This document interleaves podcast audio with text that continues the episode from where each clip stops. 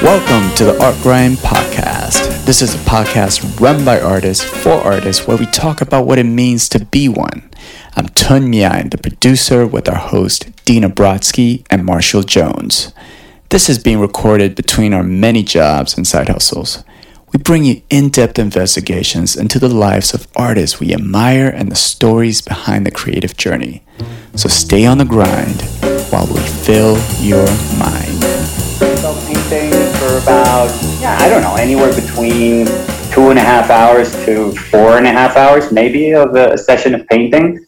And um, and then Danny, my girlfriend, um, she edits all that stuff. She records and edits all that stuff and I do the voiceovers and I, you know, try to butcher my way through editing voiceovers and to, you know, to make it sound like I'm somewhat coherent. And um, yeah, and we put them up. So it's um, it's really nice because it's not. I'm not trying to be academic. I mean, I, I taught for 12 years at a fine arts faculty here, but um, but it's not that. It's not trying to. You know, this, this is not like an on like an online course or like classes. Like I'm not trying to do anything like that. I'm just kind of telling people, or, or at least I'm framing it as something that's more like um, this is my process. You know, this is something that works for me, and you can accompany me, and I'm going to just reflect upon it and think out loud while I'm painting. And you know, when I finish a painting, I'm just going to try to make sense of, of what happened.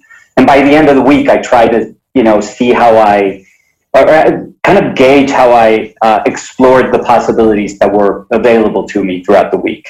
And, and then we, you know, n- next week we do it again. So, so we just started this year contemplating that instead of having um, these five videos, we could do um, like an interview with, you know, cool people.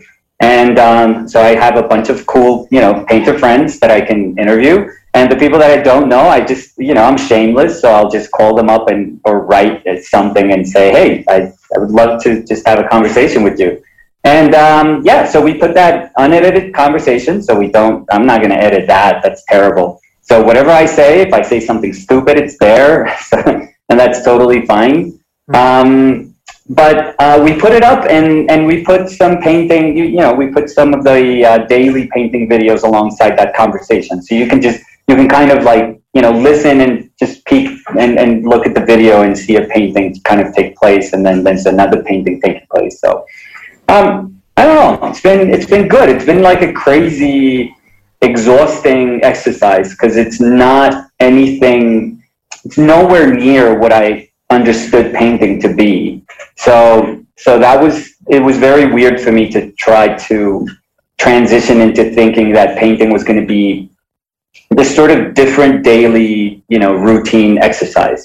Because I was painting like I guess most of us paint, which is, you know, you have projects of painting and, and you just wake up and you paint and you know, in my case I would have to go teach and then I would come back and paint a little bit more. That's about it. Uh, but there were usually, you know, larger paintings that would span any anywhere from I don't know, sometimes weeks to other paintings months. And yeah, and then you try to, you know, either have a show or you sell those paintings somewhere, and you keep doing that, I guess. But um, but yeah, but I, I, I got kind of, I don't know, bored. Bored is not the word. Not not even like uninterested because you know I, I love painting, but I just wanted to feel something different, like to have a different experience while painting. And um, and I thought that you know this made sense. I, I, I was parallel to my bigger painting, I was always painting on a sketchbook all the time. Um, and I thought, well, what if, you know, what if I could just paint, you know, like I paint in a sketchbook? You know, what if painting doesn't have to be like, you know, this is the study for this larger painting. Like, what if the study was it? What if you just study painting, you know, and you just do it, um, you know, day in, day out, day in, day out? You know, how does that feel? What does that feel like? Because I, I, I I don't think like I, I'm, I think we're all sort of same generation, and, and forgive me if I'm older than you guys, and I just offended the both of you. But uh, hey, Nicholas, how how old are you? I'm 43. I'm 43, so I'm probably a little bit older. No? Not not by all that much. Okay, so make me so make me feel good, and I'll say just we're we're kind of from the same generation, and uh, no, so so all the painting that I've done in the past, it's you know it's over twenty years of painting where I just you know it was the same thing. It was just working for a show and working with galleries, and some galleries were like super cool and, and the owners and the curators were super nice people, you know, actually nice people that cared about you.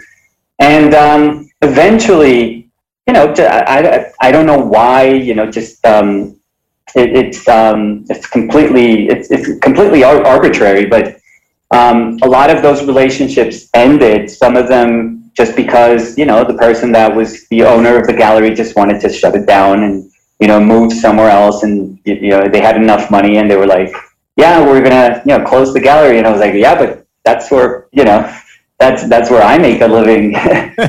and I think that at, at, that point I was like, ah, you know, if, if I'm always like, um, beholden to somebody, I, I'm, I don't have control over anything that I'm doing. You know, I'm always going to be just looking for, for a relationship with a, with a gallery just to, um, you know, to keep afloat or to just, you know, um, uh, just, I, I, have two kids, so I have to like worry about a thousand things at a time. And at, at, you know, at one point I was like, well, what if I do this by myself? You know, it, it's not like I'm shunning galleries or eh, it's nothing like that. It was just like, what if, what if I just kind of take control of this and, and what does that feel like too? You know, what, what would that look like? And I started just, you know, doing my own thing and creating this very weird niche market for, for the stuff that I do. And it's worked out. I mean, it's very, very strange, but um, it, it, has, it has taught me that there's no one art market. Like, I, I used to believe that there was this bigger definition of art market and that we were all kind of subjected to it. Um, and now I kind of know that that's not true. The thing is, it's different. It's completely different, and our expectations of it have to be super, super different. But it obviously exists, and just regular people can fuel that art market that I've kind of discovered for myself. You know, I'm not saying I discovered anything, but I, but I was blind to it. So, um, so it's been like a super cool exercise, I guess, for the last I don't know three years, maybe. Um, just turning everything upside down and and and understanding that painting you know i was i was I, I, kind of followed the path that i think we're all familiar with that you know you go to a gallery you're part of a group show you try to sell everything and if you sell everything they like you and they invite you to have or maybe they invite you to another group show and then you sell everything and then they tell you oh this is so good. Let's you know we're going to give you a show. And if you have a show and you sell everything you're amazing. And now you can paint bigger and more expensive paintings. And if you sell those, you know, another door of that market opens up, or maybe another gallery, and you can paint bigger and more expensive and bigger and more expensive. And, you know, we can always kind of justify ourselves to say, oh, that's when I can do, you know, the paintings that I really want to do. But, you know, and I kind of was following that path. And I guess I did, you know, well enough in that path where, you know, where I've only painted, you know, for for you know whatever I've painted, twenty years, you know, twenty some odd years. Um, I've only just painted. You know, that's been my job for for as long as I know how to paint. So, um, but I don't know. I just thought, well, you know, this can't be everything. Like the goal, this this particular goal can't be the only goal there is to painting. And um, yeah, so big big changes big changes that led me to painting you know small daily paintings so whatever that means you anticipated one of my questions was because uh, actually in my locker at school that's closed right now obviously but there i have an old uh, book of yours it was like a bootleg book from china all the texts right, right, right. china and right they were much more elaborate, like figurative, larger scale paintings. Right, right, right. And, and then following what you're doing now, they're more uh, like slice of life and they feel like they're about the paint you're putting on itself. And you had right. said, why don't I try to figure out what that feels like? And I guess my question is, how does it feel, that shift? It's, it's, it's very different. I was talking to somebody yesterday who, who you know, it's, it's one of these people that's very passionate about painting and, and you know, truly believes that painting is making a comeback. And by comeback, I guess he means like that we should be painting like if it was 1880s, maybe, you know, in the 1890s, which is like the pinnacle of like the naturalist, like Western naturalist tradition of painting. You know, anything they did in the 1880s was like amazing. It's, it's incredible. It's like absolutely incredible painting. And you obviously get these massive historical paintings all over Europe. It's, it's not even, I mean, it's not like it's one country. I mean, I, I for example, traveled to, um, to Poland. I went to Warsaw. I went to Krakow. I went to Poznan, just looking for huge paintings, looking for huge Matejko paintings, Malczewski paintings. And, you know, I felt that feeling, that feeling where you look at these enormous, you know, gorgeous, like the, the epic Slav, the Slav epic from uh, Mucha. Yep. You, you look at those paintings and you're like, oh my God, like this is insane. Like this is, you know, this is what it's supposed to feel like when when you want to reach that summit of painting. But I was, you know, and, and, and this guy I was talking to yesterday, he he believes that we have to go back to that. Like that like that is true painting. Like the, the glory of painting is represented by that. And I told him how when I was doing all these trips, just trying to find, you know, throughout Europe, um, trying to find all these huge paintings that I wanted to see, I would always find myself looking at very small paintings, like, you know, and, and I have examples of like, you know, Menzel's Foot or uh, there's a there's a Fortuny painting, Mariano Fortuny painting in, in El Prado in, in Madrid. That's about that big. It's a little kid, naked kid lying in the grass. And it is just ridiculously like the most virtuoso painting I've ever seen. But it's just it's a very simple painting. I mean that that Fortuny painting was probably not like um, like an alla prima painting, but um, you know I, I think about that painting and Menzel's foot. I think about uh, Rembrandt's Hendrick, you know, painting that she's uh, lifting her robe and, and stepping mm-hmm. into the river. Like that's an alla prima painting. I mean, I'm sure that painting didn't take Rembrandt um, it, it, probably took him a couple of hours to paint. And it's one of the most beautiful things I've ever seen in my life. And if you if you would ask me, you know, if I had the night watch and I had this, you know, painting, um, this smaller painting, which one I, you know, which one do you take with you if you could take with you the night watch, and you could just, you know, take it to your home and just look at it for the rest of your life.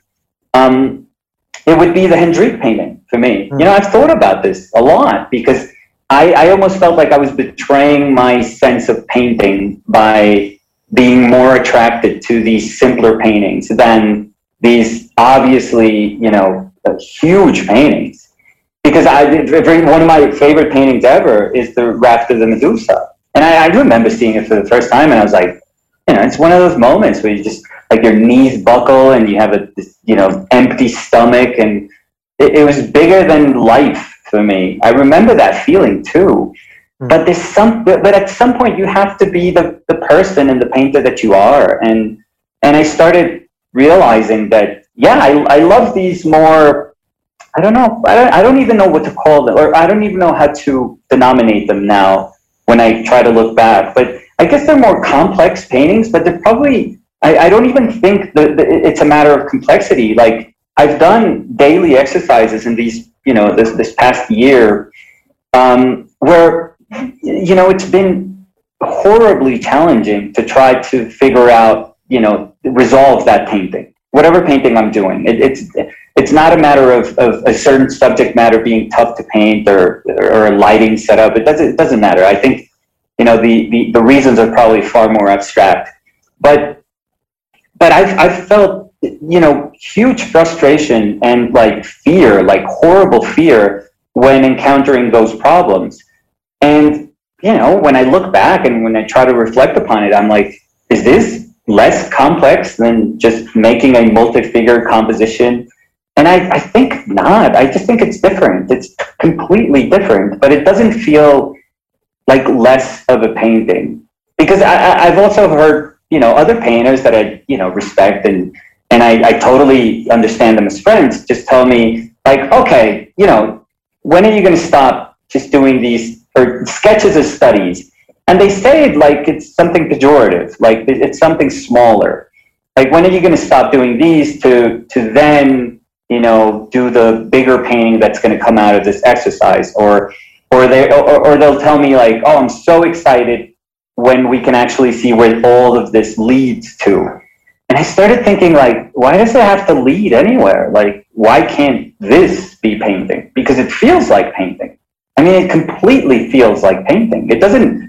It doesn't feel any different than you know. I, I, I guess the most I've spent on a painting is about eight, nine months, and I, you know, it's di- I, it's different. Like it, um, I guess different feelings are born when you have to encounter something day in and day out. Like I remember the hardest thing, one of the hardest things to do when when you're working on a large composition is to remember why you like painting because I think we've all been there with with you know larger paintings where you just look at a painting and months have passed and you're like why the hell did I like this? Like I, I don't even remember what was driving me to paint this. Now all I see now is just a you know half you know finished painting that I just have to execute you know I have to sit down or, or climb a ladder or whatever and I just have to grind and, and finish it. I just have to resolve this damn thing.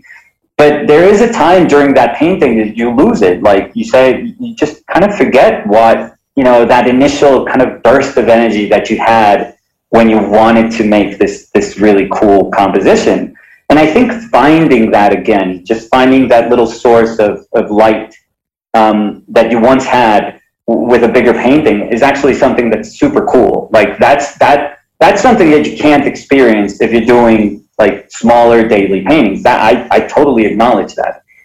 But I don't know, but there's also something super beautiful about being constantly challenged. And I'm not saying that if you work on a large painting or, or, or a more complex painting or a more, I don't know, I don't even know what to what to call them. But you know, if you're working on a painting, I'm not saying that you're not being, you know, constantly challenged by by all the obstacles that are in front of you. But but there is something weird about just, you know, you wake up and you kind of have this certainty that you're going to be painting something that you haven't painted and you're going to be tackling it in a way where it's going to make you feel uncomfortable.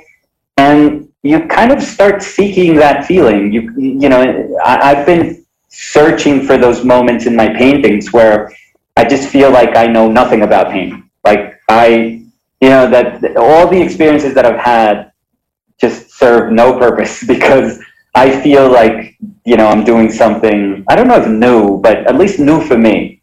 And it's, it's terribly exciting to do those things. You know, it, it's amazing when you just, when you're in front of a painting and you realize, oh, wow, you know, the, the tools that I thought I had are not, are no good now. You know, mm-hmm. they're, they're not good for doing this. I feel you and, on that because I think like there there are times I've I've done really big paintings and it feels like you can always wrestle those down and there's just not really much stress to it. But like a little one shot painting like you're talking about, it's the timer's on and you can feel a new level of stress that you just don't won't feel on those big ones, you know? Mm. Yeah, which is heightened by the fact that, you know, I have a camera on top of my head, hovering on top of my head and I, I had to struggle at the beginning with this just you know this whole thing f- feeling like perform like a performance yeah. you know like you know I, I had to very quickly kind of strip away this feeling that I couldn't just mess up you know that, that I could that I had to sell this idea that every time you sit down you just make a cool painting because that's not true it's not true for anyone I've never seen a painter that doesn't struggle so um, but for me, it was it was super important just liberating myself and saying, okay, I know this damn thing is here, but I'm just gonna paint my painting, you know. And it's a horribly uncomfortable way to paint too. I always painted. I, have always painted uh, standing up. I have to paint sitting down now, um, and I have to keep my back like like almost painfully like straight, just so I don't get into the uh, shot of the of the camera. And uh, you know, you can see my bald spot just kind of bouncing the light off and, and just blinding everyone. So I always have to be super careful about those things. So I'm, I'm conscious about not moving. Like I have to just remain, I, I'm almost like posing, but I also have to paint. So it's been like this absurd exercise of just self control, but also trying to feel super comfortable and liberating myself from feeling like I have to perform. Like you have to hit it out of the park every single time. Mm-hmm. It's not about that. It's, it's, it, you know, because paintings at some point, you know, bleed into each other and you don't remember the good ones or the bad ones. At some point, it's like, it's another painting and another painting and another painting. And it's kind of cool because it's not like painting is becoming this mechanic thing because it never is. It's never if you do it right, it's never supposed to feel mechanic. But but there's something cool about just everything feeling like like a plane. Like you know, there's like this little kind of stream, this little noise that's connecting everything. And and all you see is just one big exercise. And it doesn't, you know, you don't you start not judging yourself and not thinking like, oh, I'm represented by this painting today. Like this painting right now is going to validate me. You know, it's going to show people how good or how you know how much I suck. Um, no, no, that like I, have been able to just get rid of all those feelings, and it's super cool. I mean, in, in a practical level, um, I, I mean, I, I taught for like twelve years at um, you know university level, but I've also done workshops where I have to do like demos and stuff, and you know, I could tell you, I could probably tell you right now that it's not that I would be able to perform, you know, not, not that I would tell you I'm going to, you know, kill it, you know, doing this painting in front of like a thousand people. No, but it's just that I'm not going to care. And, and that's super cool. It's not like this is like an act and, you know, people are paying me to see this wonderful, beautiful painting emerge. It's not that. It's just that you could put a thousand people or 60,000 in the stadium and I'm not going to care like it's going to feel super comfortable. Like it's going to feel like I'm doing the same thing I've been doing for, you know, my whole life. So I think that those feeling, like teaching myself those things, it's super cool. And I guess it, you know, in the end, you could say, well, those are things that are born from painting. But where painting, you know, where the painting itself, like the object of painting itself, is not that important then. You know, it's, you could do great paintings or you could do a bunch of mediocre paintings or, or you could, um, or let's not, you know, denominate them as mediocre, just a bunch of paintings where you struggled. Um, and, and you could do a bunch of those and it, it won't matter. Like what's mattering is that you're kind of comfortable in your own skin and you understand yourself as a painter. And, you know, you, you just start seeing painting as, as, I guess, I don't know. My goal is probably, if I have a goal, is probably to, um, and I was, I've been trying to make sense of this, um, to make it kind of feel invisible, you know, where, where, you know, I don't have to say, I woke up and, you know, I have to uh, uh, take my kids to, well, I don't take them to school, but I have to take them downstairs so they, you know, the bus picks them up and then I have to, you know, be ready when they come in and I have to make them, you know, lunch or breakfast or dinner, or whatever. So I don't have to think of my life like, okay, now my kids are gone. Now I'm going to be a painter. You know, now it's, it's like, okay, it's my time. It's my time to work. You know, this is what I do for, for, for a living. No, I want everything to just kind of, you know, all those boundaries to sort of disappear. So, you know, that, that painting feels like, yeah, I went to the grocery store and I bought this and then I made a soup and then I painted and then I played with my kids and then I, you know, I want painting to be that. I want, I really want painting to feel like that because I, I, have noticed that if it does feel like that, I can understand it as, as part of my life, you know, as, as a true companion for my life, not as this, you know, exogenous thing where, you know, if my kids interrupt me, I get like super pissed off and I'm like, oh, shut up, I'm painting. Like, don't interrupt, like, dad, you know, dad is working. Mm-hmm. No, no, I, I don't care. Like, they come, you know, they, when I'm doing, when I'm painting, my daughter comes in like all the time and tells me, like, okay, I was doing this TikTok, and my daughter's nine, by the way, so there's so many wrong things about that. But, um, but she and she starts t- talking to me about this, you know, ridiculous thing and I have a camera on top of me and I'm painting and I and I, I find that adorable. I find that like, yeah, this is great. This is perfect. Like that this is the way I'm supposed to paint. And and not be bothered by it. Not not feel, you know, the least bit like this is something stressful, like she wasn't supposed to do this, like, you know, that this act was very precious.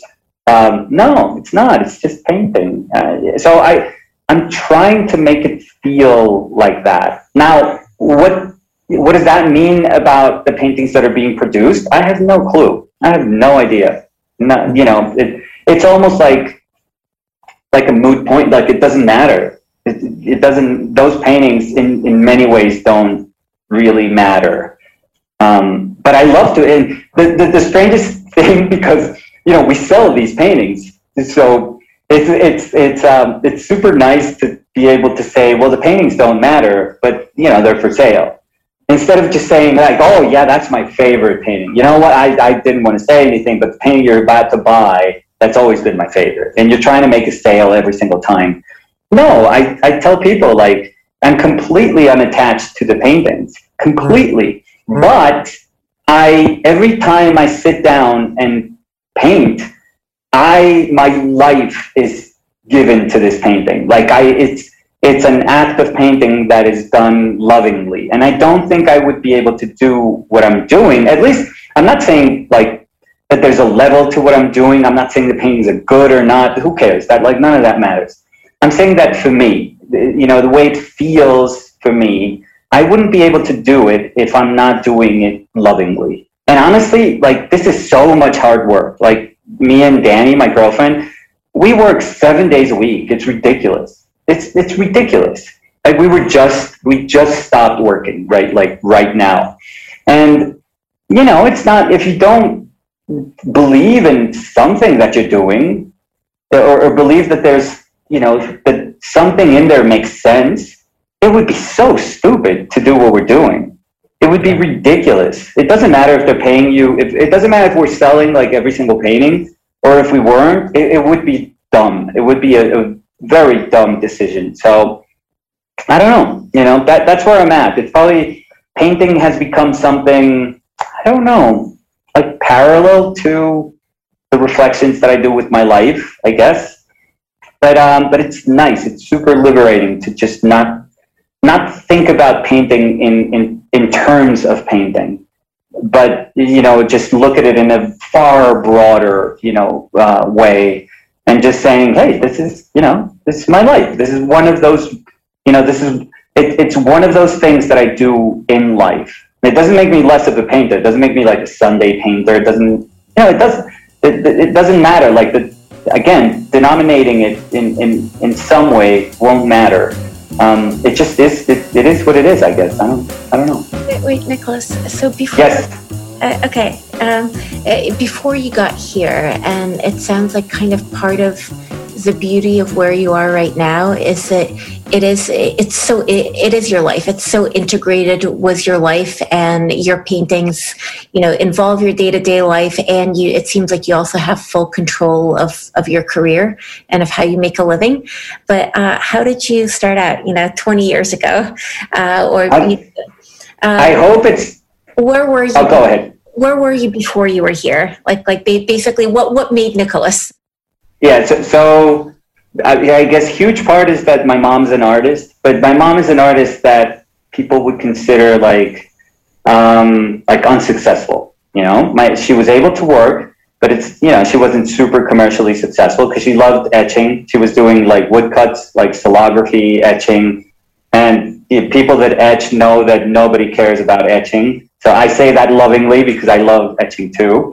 Um, so I always had this this you know idea of my mother being an artist and doing something that she loved just because she loved it. You know that that was the the one thing she wanted to do. And I remember one time she was like destroyed because she worked for like two years just wood you know wood cutting wood carving and um, and she had a callus in her hand that was you know ridiculous. It was huge just from the uh, um, just from all the uh, carving that she was doing, and she did a show and it was a beautiful show and and, and the, the you know the pieces of wood were gorgeous. Um, and she didn't sell anything. And she she was destroyed. Like people didn't understand you know what it was and, and didn't care for it. So i also saw like the pain that accompanies those moments that are terribly frustrating, I guess, you know. So, and, and I kind of grew up with that. So it wasn't just this kind of romantic, glamorous idea of what an artist is supposed to be, but you know what most artists are. Because whenever we think of artists, we think that everyone is Damien Hirst. You know that every you know that's what the artist that that's what the artist lifestyle looks like, and it's ridiculous. There's so many definitions of art. There's so many ways to to understand how art is uh, part of your life that you know you you very rarely hear about the people that are you know that can't make a living through art or you know they were never that successful. They're not recognized but they keep going. They you know they keep doing what they're doing because they love it. So you know there's my mother um, I was fortunate enough to get a scholarship at SVA in New York, so I went to study there. But I was going to study comic books. I was going to study cartooning, and I wasn't good at it. I sucked, and I changed to illustration. And I did work as an illustrator uh, as an illustrator for a while. And eventually, I realized. Well, not eventually. I realized. I mean, the, the moment I saw my teachers paint, I had Steve Assael, I had Max Ginsburg as teachers. When I saw them paint, I was like, oh, this is it for me. Like, I want to be a painter. Like, period. Um, and um, eventually, I got frustrated with myself that I, you know I was living in New York. I, I, I, was born in the U.S., so I could I could have stayed there for as long as I wanted. But um, but I was alone. I, I you know my whole family is here in in Colombia in Bogota, so I couldn't you know I couldn't say oh I'm going to go to my grandparents' house or I'm going to go to my mother's house for a little bit to just paint. No, I was you know I needed my job and and um, I was in a relationship at that moment, so I was only able to paint like on the weekends, maybe. And I got really sad at myself that I was like, you know, I'm supposed to be a painter. Like that's what I was, you know, I, that's what I felt I was. And I just, you know, because I was doing um, my job as an illustrator, I just couldn't, you know, I couldn't do it. So um, the only way I, I thought it was possible for me to keep painting was just coming back home and um, and pushing myself to say, okay, you made a huge sacrifice. You, you went back home, and that has to mean something to you. And I, I often tell people like people from smaller city. Well, Bogota is not small, but obviously Colombia is considered like a you know third world country. But if you go from New York, like if you went from Bogota to New York, like that's like oh, okay, you you know you're doing something good. But if you have to go back, a lot of times people judge it as okay, what happened? Like where did you fail? Where did you stumble? Like you, you probably weren't able to just fulfill, you know, those dreams that you had. And I had to wrestle a lot with that, but I also told myself if I'm going back and it's going to feel like regressing, I have to work my ass off. Like I have to, if, if I'm telling myself that I'm going back because I want to be a painter, I, you know, I have to give myself a shot. Like I have to really give myself a shot to see if I can be a painter. So I, uh, I looked for galleries um, until I, you know, one gallery director, she was kind enough to look at my work because all the other galleries could care less about my paintings. And they gave me a show, and um, I had a year and a half to work uh, to make the paintings for that show. And I, I ended up doing like 47 paintings. And I, I always tell this because I'm proud of it, but but it be, and, but it's also because it was the beginning of me feeling like I was I was I, I started believing in myself and I started saying like, okay, this is it for me. And and we sold like 45 paintings like opening night. And I was like, okay, you know, this is this is what I'm supposed to do. Like if I work that hard, if I sacrifice, you know, where I was living my life and, and, and the life that I knew and the illusion of success that I had because I was, you know, working in New York as an illustrator, then if I sacrificed all of that for this, then you know, make it count. And I realized, okay, I can make it count, but it, I'm going to need to work like crazy. Like I'm going to need to work my ass off. And and I started just painting like crazy. And like I was like I was telling you guys, like at the beginning, that I, I started going on this path where you know you start with a smaller gallery, and and our shows were super successful, and you go to bigger galleries and um, I eventually got to a really nice gallery here that would um, show my work in fairs in Mexico, for example, or in Spain, in art fairs, like huge art fairs. They would take my paintings, and that would broaden markets, you know, incredibly.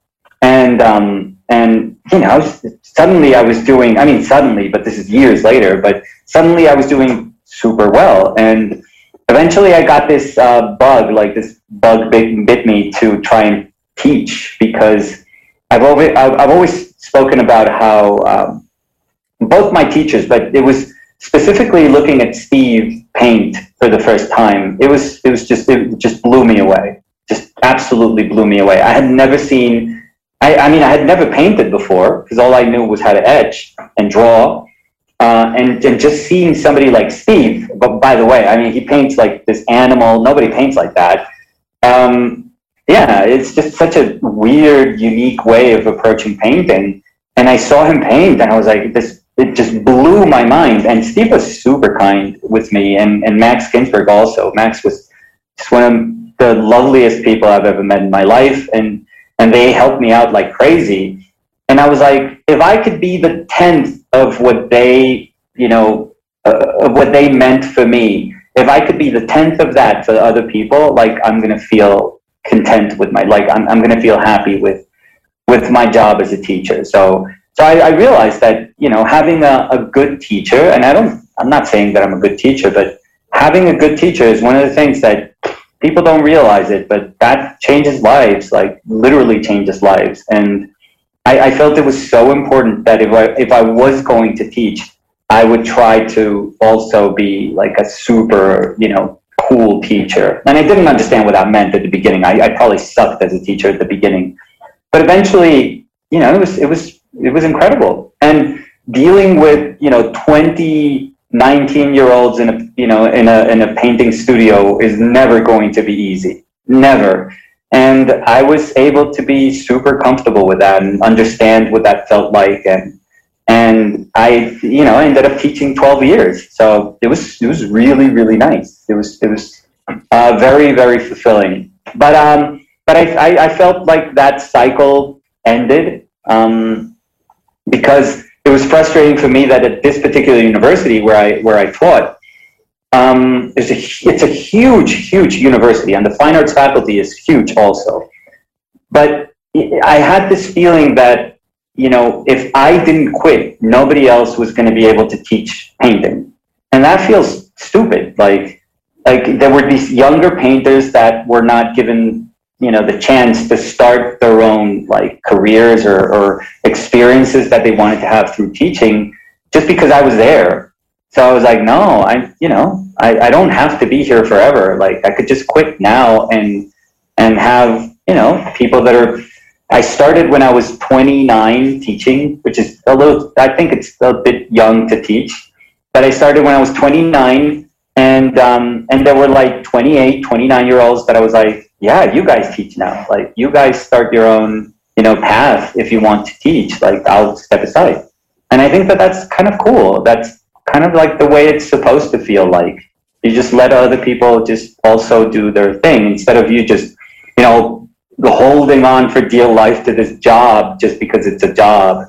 I was like, no, I'm ready to just give that up and, and try to look for some, you know, try to find some other like avenues for uh, for myself as a as a painter. And it was nice too. It was nice too because i don't know if you guys teach or if you do workshops or stuff like that but but um for me it was at some point i was like more of a teacher than a painter. Like i i started saying i was a painter when i started i was like no i'm definitely a painter that teaches and eventually you say i'm a painter and a teacher and then eventually you go like, I'm a teacher and a painter.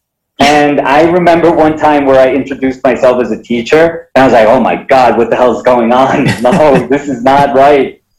And uh, and I was like, "I have to go back to painting." And and perhaps the, you know, I, guess you know this was I, I I took the long road to answer this question, but uh, what you were saying, Dina, is like um, I guess I finally landed on this, and I'm able to um, do a lot of self-reflecting through painting because I missed it because I, I missed it so much. Like, you know, it, it, was it was something that when I was I'm not saying that I didn't enjoy uh, teaching. I love teaching. I love my you know all of my former students are, are people that I admire profoundly. I mean, there's nothing more exciting than like a young, talented artist. It's incredible.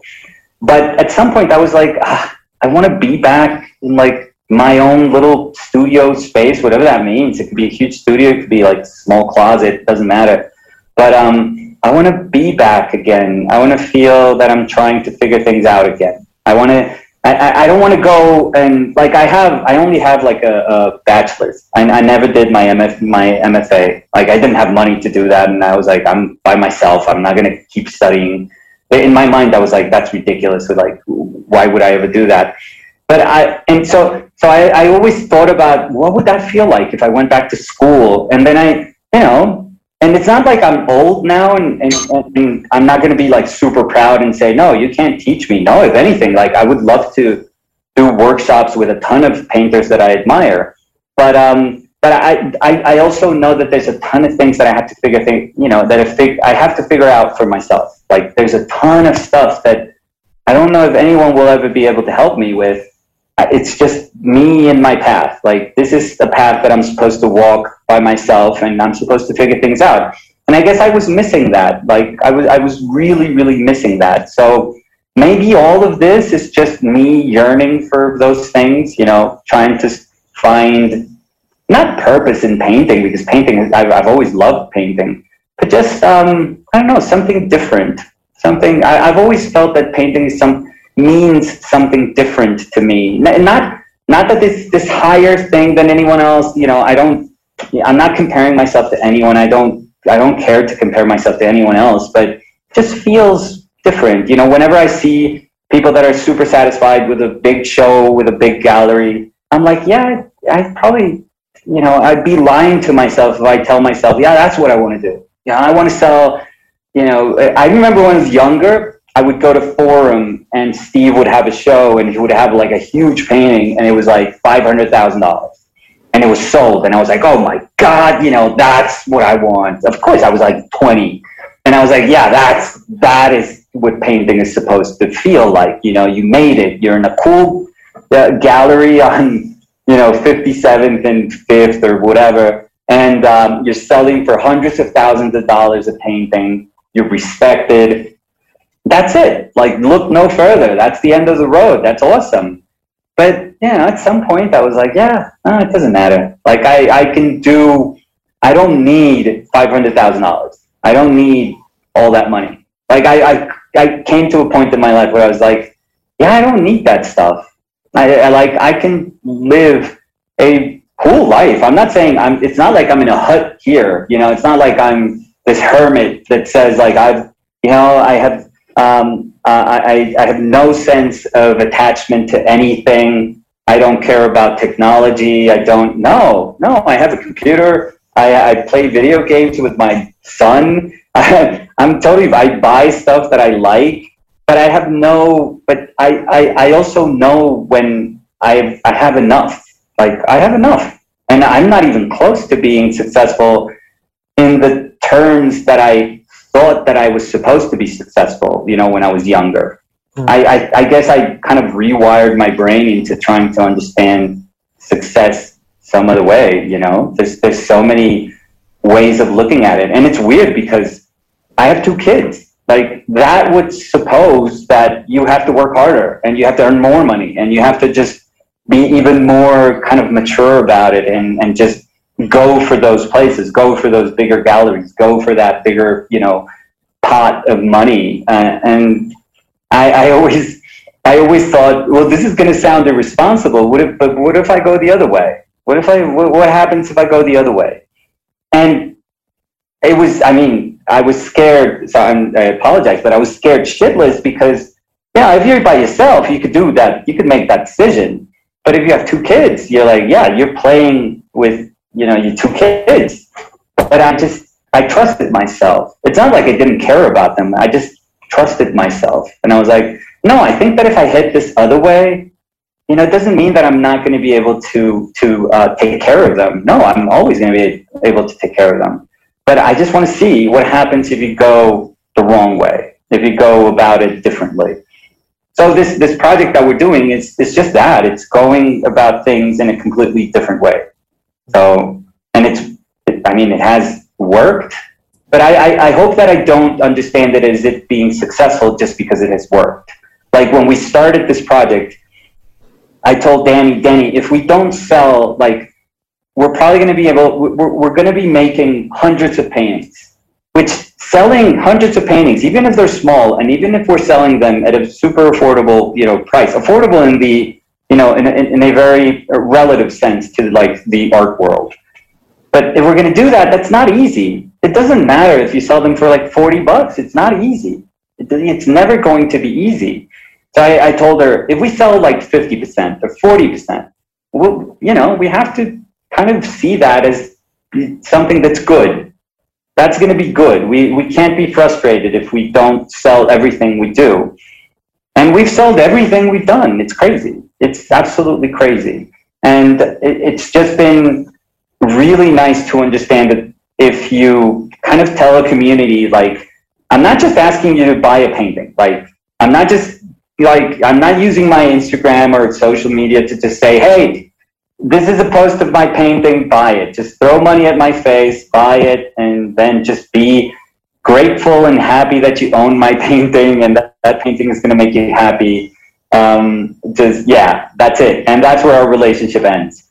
No, I I I kind of you know shared with people what we were doing and, and telling them, hey, we're going to put out all these videos. Like all this stuff is not there's no paywalls. There's no anything. You don't have to pay me for Patreon. You don't have to do anything. And those things are fine, by the way. I'm not saying, I'm not criticizing anything. Again, this is my path. You know, sometimes people think that I'm being super critical of, of how other stuff works. No, I'm not. This is just how I felt I needed to do things.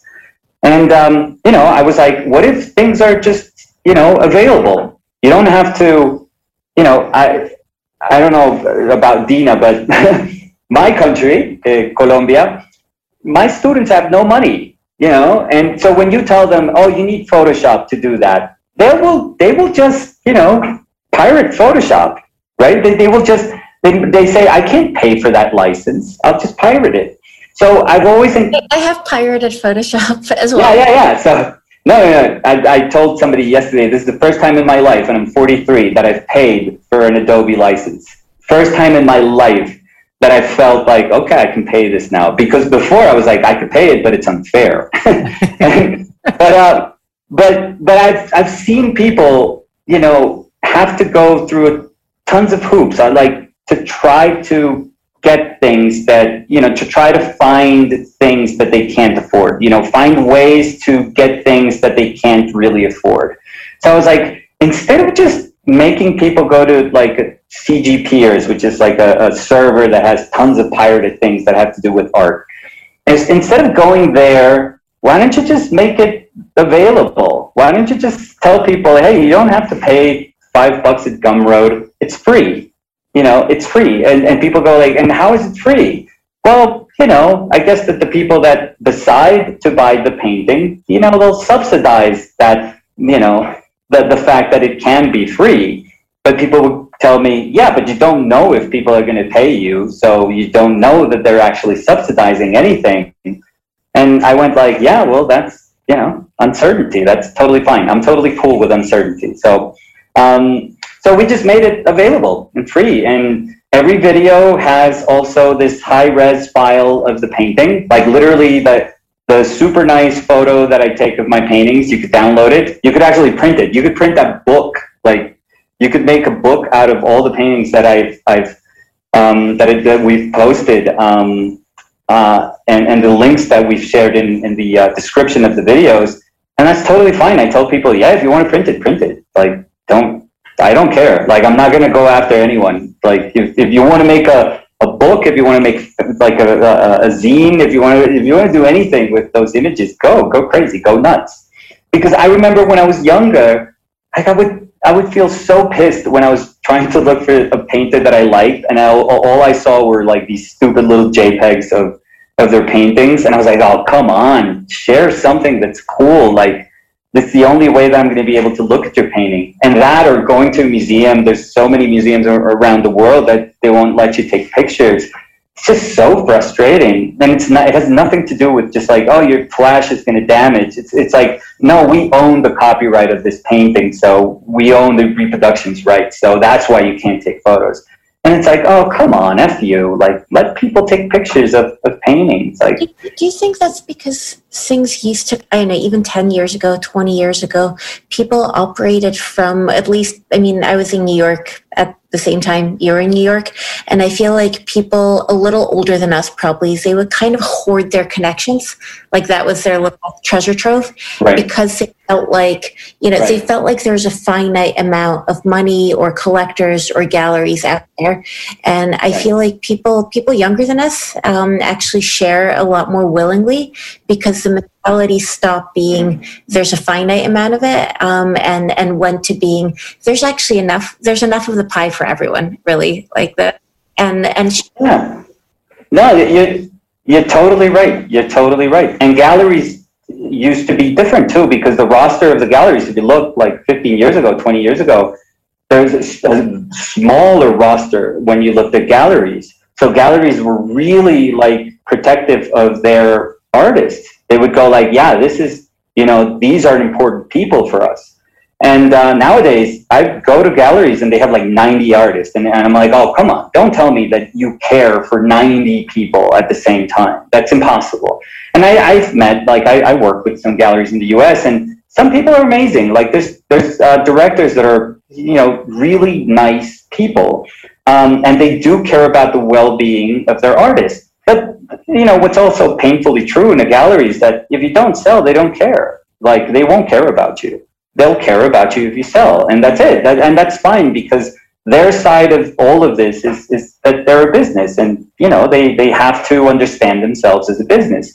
But but it was it was it was very different. But uh, even today though it's un, it's very unfortunate that that we still that you know some of those things are lingering and we have we have almost um, kept those things alive where people do think that there's a spot in a gallery. Like galleries have spots, and that you have to like protect. Like if somebody comes in, it's like, oh my god, you know. Now the people that are the uh, the collectors, the base, the, the, that um, that um, that is re- is represented by the people that you know buy you know paintings or whatever sculptures, drawings in this gallery.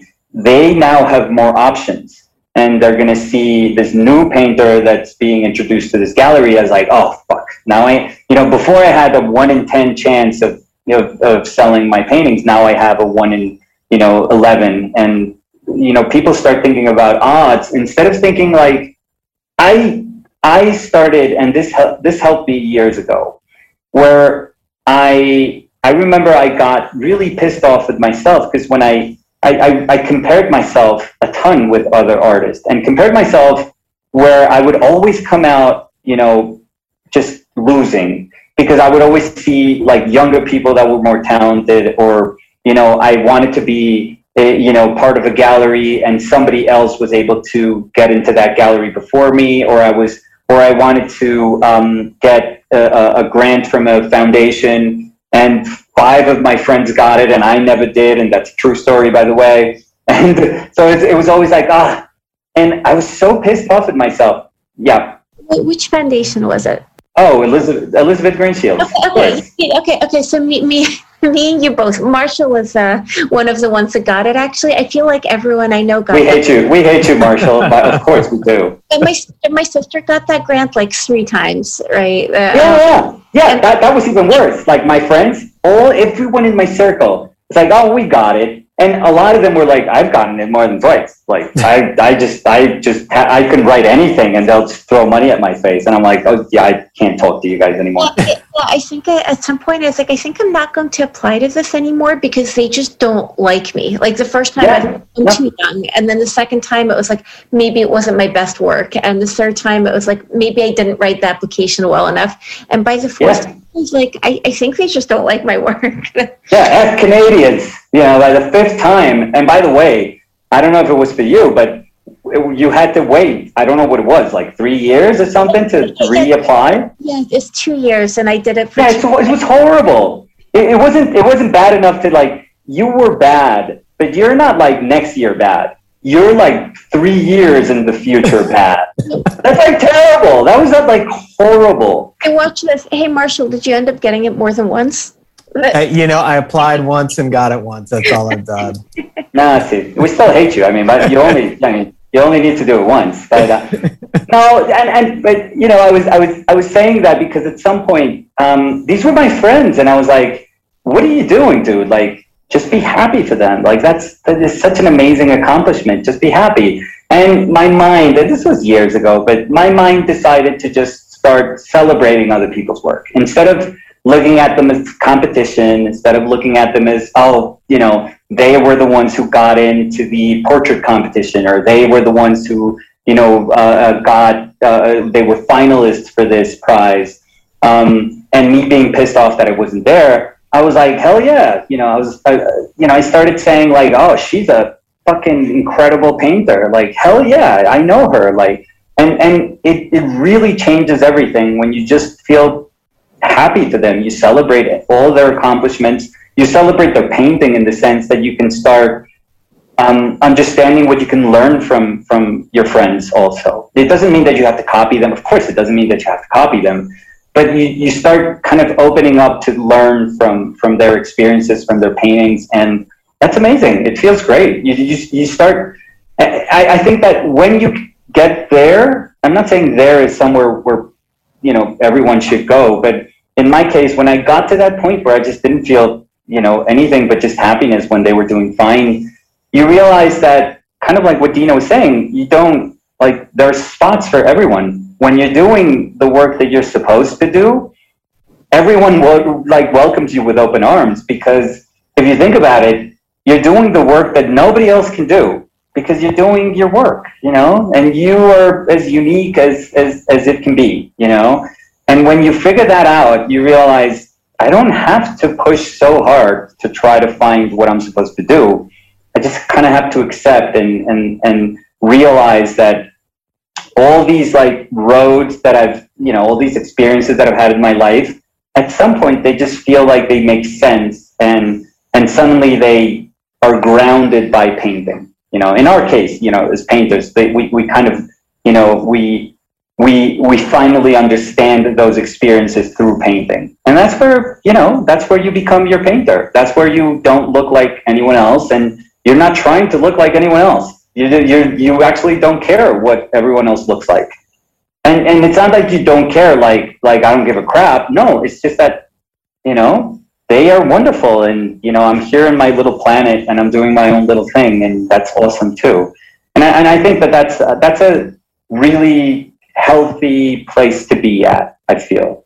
You know, and, and that's where that's where those expectations of painting or those validations that we kind of seek through institutions or galleries or prizes or they, they stop mattering because you realize, hey, I'm actually doing well. You know, it's not a, it's a new definition of doing well.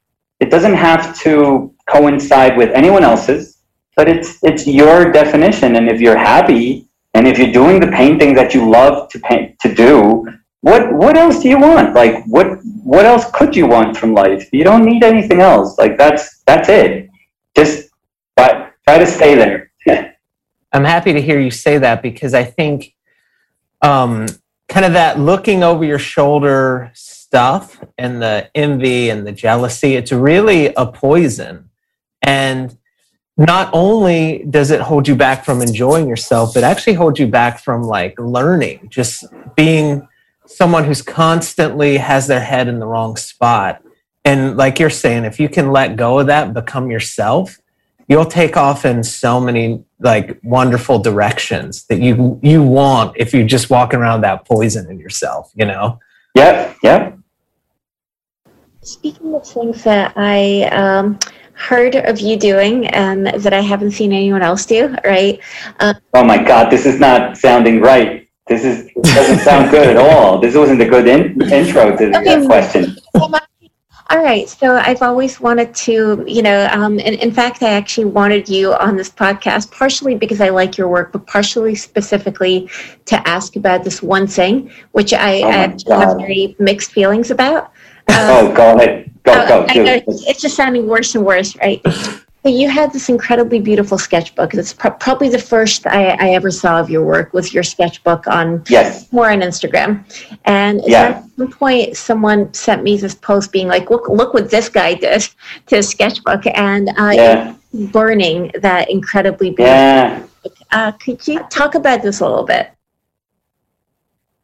Yeah, it was. It just. um It it felt. You, you know what I was feeling? I was gonna say it felt it felt like the right thing to do. But no, it was actually, it was, I guess, just letting it, you know, saying goodbye to it was was what I was supposed to be doing by the end, and that could have been done in, you know, tons of ways. But um, I decided to have s'mores with my kids and and just burn the paintings. But but about putting it on a shelf.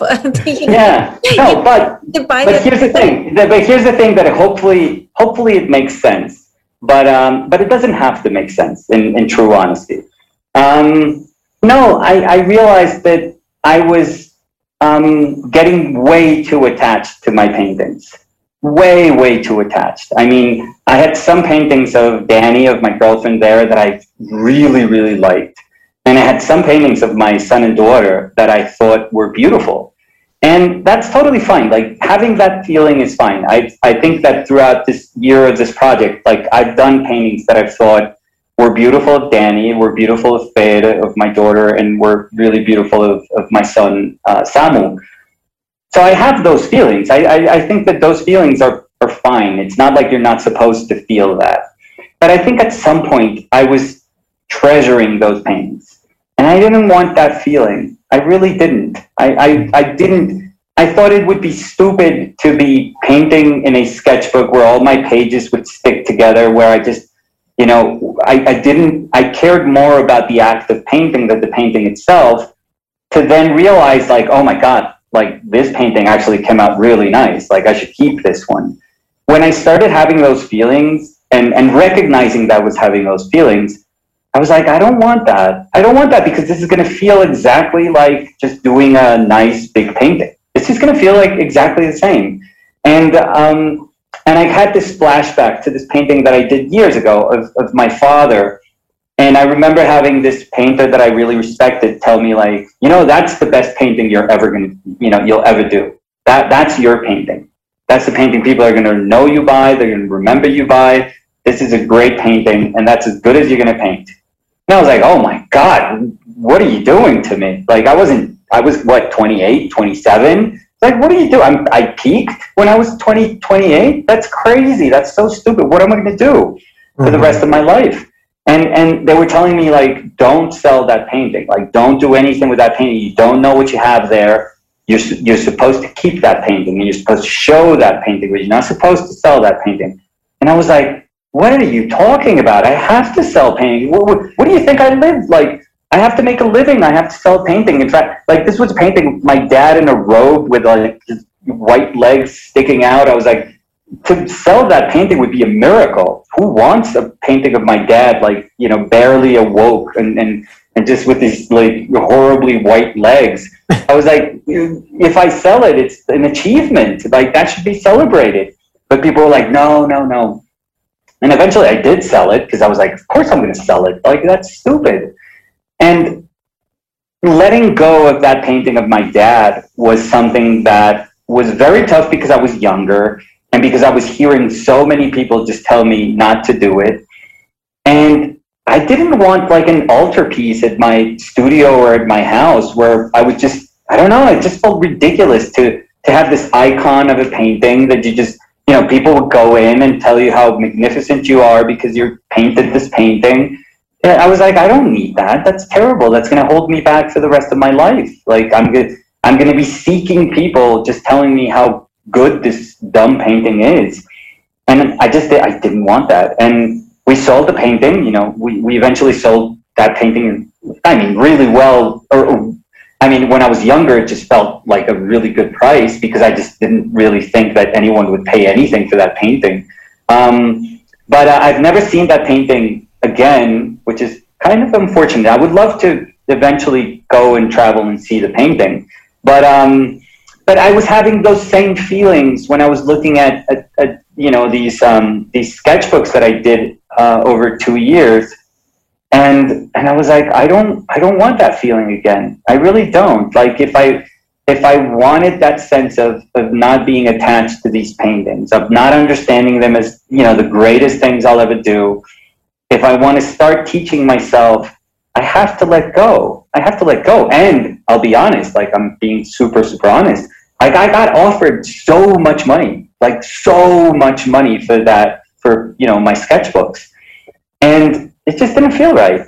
Just didn't, that, doing that would have been, yeah, financially it would have made sense, but it would have been also one of those things that you're like, why were you doing these? Like, why were you doing this? Like for two, because I was painting in parallel on my sketchbook for over two and a half, three years, I guess.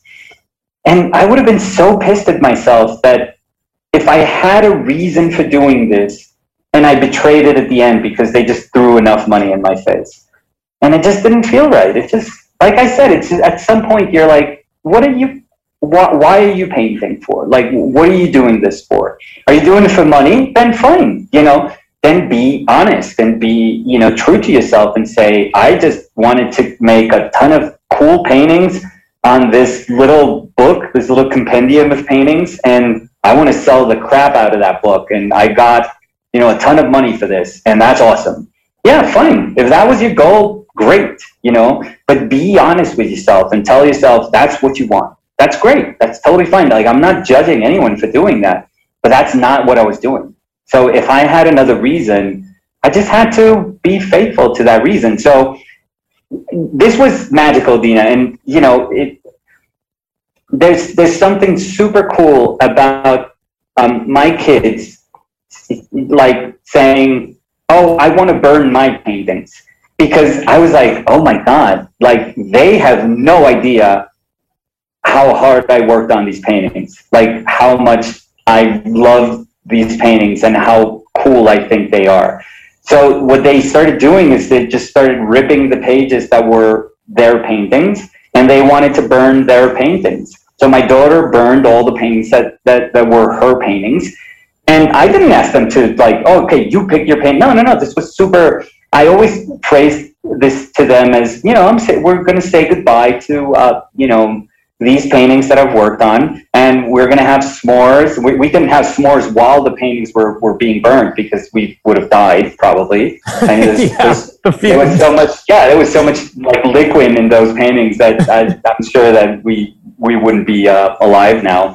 But um, no, no, no, we had s'mores, and I my, my kids ripping these paintings out of this book with no remorse. I was like, this is so cool. Like they none they just didn't have a sense of anything. They were like, yeah, we're gonna burn some paintings. And it's not like, yeah, because they're being ignorant. No, no, no. They were just they just kind of understood that this was just the you know, the culmination of a process and that's fine and that, that it was fine like it was fine for them. And, and I guess it has to do with what I what I was just describing that I don't want them to think that while I'm painting, I'm doing this sacred act because I, I you know deep down I think painting is like doing anything. You know, it's like baking bread. It's like you know. Um, um, just putting, uh, uh, uh, making a, a, brick wall. It's the same thing. It's it's just that we paint. We're not better or more special than anyone else. Um, so I, I really agree with you, but just as a as a stranger, like you know, I'd never. I mean, I, well, obviously I'd never met you, but I, I, like I don't even think I'd ever really seen your work until you know I started looking at it because of that Burns mm-hmm. book Instagram thing, um, and and I had kind of this um, well two reactions, and one of which was, oh God, this guy's such an asshole. They're so beautiful, and he just go ahead, don't don't hold it in. Just uh, tell me how, tell me what you really think. um, j- just for the record, I um, I agree with you. I think painting is just like doing anything else. But I also have these sketchbooks that I'm incredibly attached to. That you know the yeah, that's great. That's totally fine. Uh, and and my kid actually never throws away a single one of his drawings. He makes me keep these huge stacks you know, because he. uh, but yeah, and but but then there's another part of me that was, you know, my, my, the other part of my reaction was like, man, this you know he's got some balls. Like, uh, like like there's a lot of people that will talk about being not materially attached to their work or you know or, or or to anything but like you know he means it. Like he just threw because i feel like in a way sketchbooks are at least for me that's where a lot of the magic of painting kind of like yeah. that's where i keep my soul. And you're so like like what i envied about that act um, you know, other than resenting it and being angry about it, etc. Right? Calling me an asshole. Yeah, that's fine. Yeah, yeah. But, uh, but what yeah. I envy about it is, in a way, you must be so sure that you will make others and that you'll make yeah. better ones, different ones. That you know, like like you will keep going that you're you're totally fine with like okay it's two years of paintings i'm gonna burn it and just move on and so kind yeah, of it's, it's it's exactly it's exactly what you're describing it's so cool when we can talk, we can talk amongst ourselves as painters because we, we have those feelings. We, we have them. And sometimes the, the thing is like those feelings scare the crap out of us. Like, you know, I'm, I'm never, I'm, I'm not, this is not my place and I'm never going to be the person to try to tell you that you should be unattached to anything. No, that's your road. Like that's your journey. And you are the only person that knows how you feel about, you know, the paintings that you make and the sketchbooks that you make but what you're describing, like they felt like a special place. Like I felt like I felt that I was painting there in a way that I didn't get to paint when I was, you know, thinking, oh, I got to do like th- this. Uh, this guy that reps me called me, and this uh, gallery wants like a sixty by eighty painting, and they love like kinetic painting, and I have to do something, you know, along these lines. So I have to do this big painting for them, and I paint this painting and they give me money and we're good. No, like painting felt so different, so just kind of natural, like so organic, like waking up and you paint. Like you, you paint like you can go out on a walk or like I always tell people it's almost like um, people that go like I used to, not now, I'm a disgrace now, but I used to run a lot. And at some point, like I did half marathons and marathons and I used to like to go out and train. And at some point when I was running, I realized I actually don't care to run a half marathon or like a marathon. I don't like that's not the goal. Like I just love to go out and run. That's it. I just like to go and run. And a lot of people go like, "Well, what are you training now for?" And I would be like, "No, I just want to go out and run. And I'm not doing it to be healthy and I'm not doing it to just keep my weight like at a certain level. I'm not doing it for anything. Like I oh yeah, I just ate a lot and it's like beach season and I don't care. Like I'm as white as I can be. I'm transparent. I can I can't even show my body off. So I there's no reason there, there was no reason for me to go out and run and I would still do it. And so I realized you can still go out and jog or run, and it doesn't mean that you're training for a marathon or you're doing anything for any particular reason. Maybe it means that you just like to go out and run, you know, and that's it. And I realized like painting in a sketchbook was like, yeah, maybe I just like to, maybe I just love this space where I can paint, you know, maybe I just, just, I love this little place where I just don't have any expectations you know, I, I, I kind of free myself from any sense of judgment. that Like, I don't have to show it to anyone. I don't have to show it to my girlfriend or to my mother, or to my kids. I could just try something out, God forbid, because, you know, how fucking scared are we to try things out? We're horrified of those things. When once we think we're on a road uh, that, that we, we, we do a certain type of painting, and that everyone around us is expecting that type of painting and galleries are expecting those type of paintings. You know it's so hard to just say whoa whoa wait i'm going to give something a try. I'm going to try something out and maybe i'm going to do 10 paintings that are horrible but bear with me. You know we don't have patience with ourselves to do those things and we're horrified of those things. And i was like oh fuck that. Like i want that those spaces. I want that freedom to just say i'm going to try this I'm gonna, I, I really am gonna try this. And a lot of people are like, what are you gonna do with that? Well, nothing, nothing. Just try it. I, I just want to give myself the chance to see what it looks like, what it feels painting a painting like that. Just maybe to see if it works. Maybe it doesn't work. Who cares?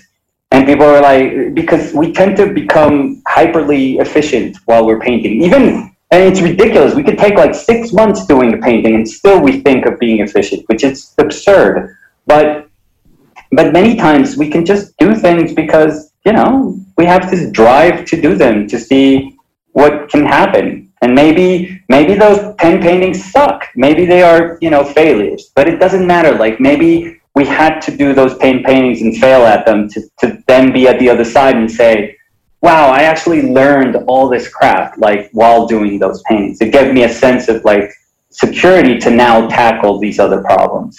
Um, so i that's what I loved. That's what I realized I loved about that space that was the, that was the sketchbook. It, it, wasn't the paintings. I mean, the paintings, like you said, they come and go. Like I, I'll be able to paint more. Who knows if they, you know, maybe some paintings in there will be some of the, you know, prettiest paintings I'll ever paint. Maybe, you know, who knows? Who, but who cares?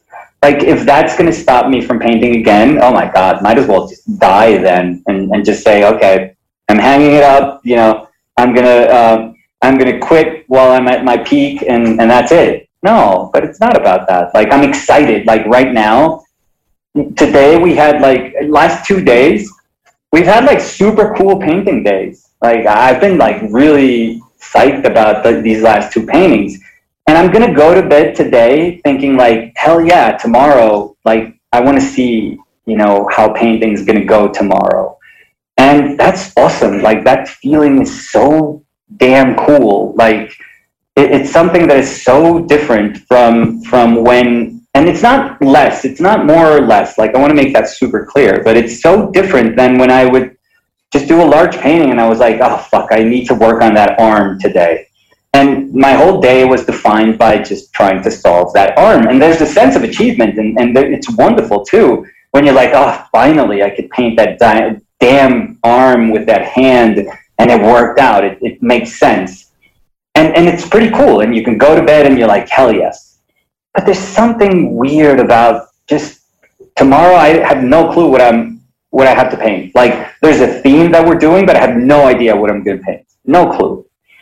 And, you know, I, I guess five minutes before the painting, I'm, I'm, I'm going to know what I'm going to paint and, and then I'm going to paint the shit out of it. I'm going to really enjoy those hours that I have to paint that painting, and it's going to be cool. Like I, I'm excited to see if if it's going to kick my ass or if I'm going to be able to to um, not tame it or not be better than it. No, if I'm going to be able to solve whatever I put in front of me in some way. And I, I think that that's awesome. I think that that feeling is awesome. So, but you know, this process for me ends this year because I can't paint like this forever because it's ridiculous. Like it's fucking exhausting and it's, you know, I, I we can't do it. Like physically, I, I don't think I can do it. And one of the toughest things for me is to just grab a microphone and then try to do a voiceover where I'm trying to make sense of what I did every single day. It's just super hard to do that. Um, so I know myself and I know like how far I can push myself. And I was like, when we started, I was like, let's do this for two years because I, I don't think I could do it. And even if it's incredibly successful, and if people go like, oh, do another year, well, just buy all of your paintings, do another year of this. I don't think I could do it. I, I don't. But the, the good thing is that I've ruined completely my market by selling paintings for a super low price. So that I fucked completely. um, but it's cool because there's no way back. Like if you do something and there's always like a like an escape route where that you could take, you're always going to be kind of conscious that there is a way out. You're always going to tell yourself there's a way out. You know, I could push really far, but there's you know there's this lifeline over here that I could grab onto and, and I'm going to be fine. But if there's nothing, you know, if you went all in, then it's kind of like a very stupid decision, but it makes sense. So, yeah, so my market value now is $250. So I don't know what happens there because I can't ask people for more money after this. I mean, like so it doesn't make sense. The one thing, uh, had I known that, could, could, could I put myself on the waiting list for one of your paintings? Because I, there, I've loved them for so long, uh, and so very nice. You, you might you might have you might have fucked your market, um, but I, I like I might jump at the chance to you know collect. No, that's real thank you. Or, or a painting. Uh, no, thank you, thank you. It's it's been I, it's messed me up because now I look at stuff that I'm like, um, like I'm I'm gonna be super honest because I mean, and you could you can look it up. I'm not lying, and it's, it's, it would be kind of stupid to lie. And I think I've seen, you know, your paintings and your prices. Uh, um, so it, this is not like a mystery to anyone. But um, you know, paintings that I would do like that size would go for like twenty five, three thousand dollars. You know, twenty five hundred, three thousand dollars, and that would be like a regular selling price. And to then say, well, it's ten percent of that. You know, you can't go back. You can't just say, okay, now it's you know, now, yeah, that was 10%. Now it's 100% again. Sorry, sorry, it was just two stupid years. No, it has to be something else. Like, I, I this has to put me in a road where I have no idea. I have no idea. Like, there's a part of me, like a tiny part of me, that's scared. But I think that I've never, that that feeling of being scared, like, if you don't have that as a painter, you're not painting. Like, if you're not horrified about your future, you know, at some point, you're not painting really. You're not risking things to paint. Um, but I think I learned how to live with that feeling of being scared, you know, and and and I think that what has changed is that I just accept it now. So I have no clue what's going to happen next year, but I'm like, I'll figure it out. I'll, I guess I'll figure something out, and and it'll work out. I don't know. I, I always trust myself. I always have faith in myself that something is, you know, I'll, I'll figure something out. And, and that's kind of cool. It's a, it's like a, it's exciting. It's like a journey to try to untangle this mess talking to you even for this long. By the way, I have no fear for you financially. I think you're, I think you're going to be just fine. Oh, thank you, thank like, you. Eh, like I think financially you'll be fine. For you, it's more you know like like for you it's more about figuring out what the next you know what's the next things that was that would hold you for you know like hold your attention and your interest for a really long time would be. Yeah, and that's what I've noticed that if I can connect with that, I always find a way to you know, make a market for that. I mean, that, that sounds kind of, uh, that, that sounds disgusting in a way, but it's not really. I mean, I, I like there's, there's a part of the art market that I despise completely, but we, we, you know, we as painters, we have to also understand that we have to, that if we want to live, you know, uh, of painting, we, we have to make a living, you know, through painting. We have to sell our paintings and we have to figure that out. Whatever that means, you know, whatever figuring that out, you know, means and, and whatever road that is for you. If it's about making hundreds of thousands of dollars through painting, then that's it, you know, then, then that's your road. But, um, but yeah, I, I think that when, when I understand where this path is taking me, I'll, you know, I'll, I'll make adjustments, I guess. But, but I, I don't think I'm, I think I'm at a point where just, I guess philosophically, I'm, I'm I got somewhere where I just don't I, I where I think that art could be more affordable. That, that that's kind of like my I guess the conclusion of all of this is like, you know what? You know, art is way too expensive. We could get less money for what we do. And if we were open to receiving less money, then we would realize that regular people could buy our paint. Because the, the problem I've always had with with painting and art in general is that we think that this is like this socializing act that is open for everyone. It's like super democratic and, and it's like, hey, come, everyone, everyone can go look at the painting. And it's bullshit. It's not true. Like paintings could be so cryptic and and the spaces, the dynamics of the spaces that show paintings can be so off-putting at times that it's not for everyone. You know, there's so many times that people, yes, Tina.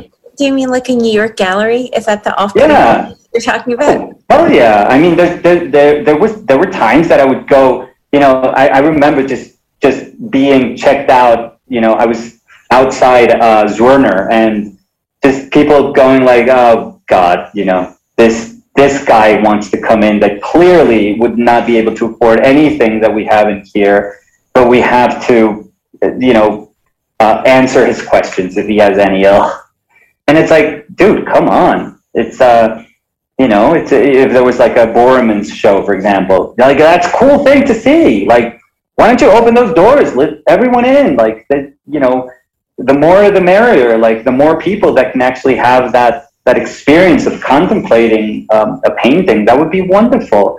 But the truth is, it's it's not. You know that that that's not that's not what painting is. Sometimes painting is just language spoken by painters. Like we speak in ways that, fuck, like nobody understands.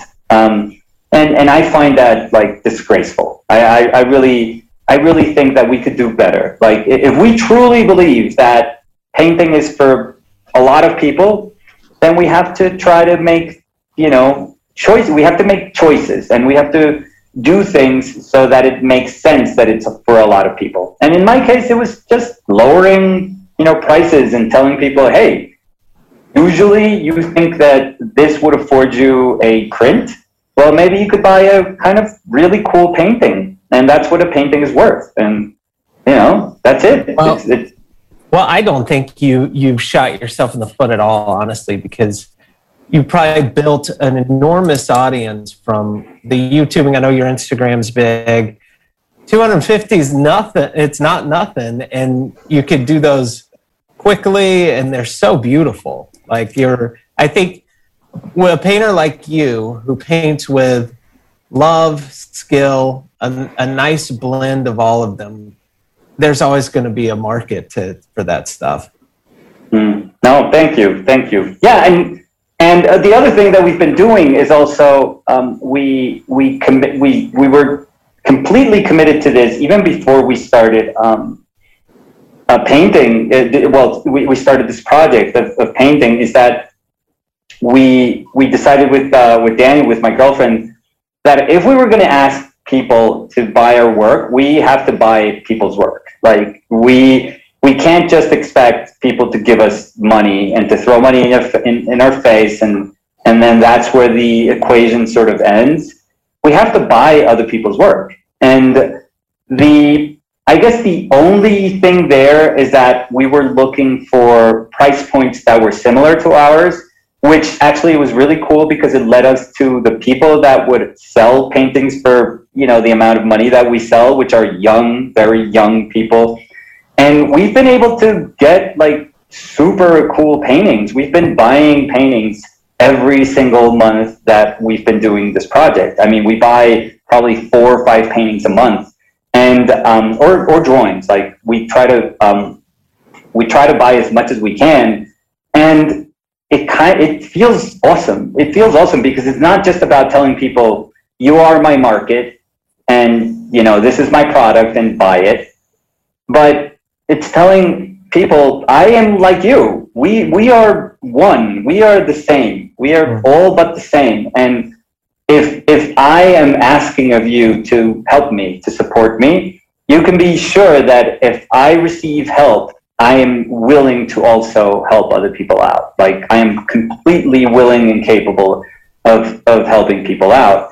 And it's it's also that that feeling is awesome. I've had I've had moments in a day where, where I'm like, yeah, hell yeah, we sold the painting. And, and then I'm checking somebody's work out in Instagram and I have this instinct to go like, oh, oh, you know, is this work for sale? And, and they go like, yeah, it's like 300 bucks. And I'm like, oh, fuck, that would, you know, I'm down 50 now because I just paid 250, but I'm buying a 300 one and I buy it. And, and I'm like, hell yeah, that's, that's awesome. Like that, that feeling is also um, incredible. And it doesn't mean that we can afford to, you know, sustain like a, a huge amount of painters because it's not like we won't really make a dent on anyone's life or career if we're buying from them, you know, a one painting every couple of months. Um, but but it's the right thing to do, you know. But it, it's just it's the, it's what makes sense with what we're doing. And and I you know I don't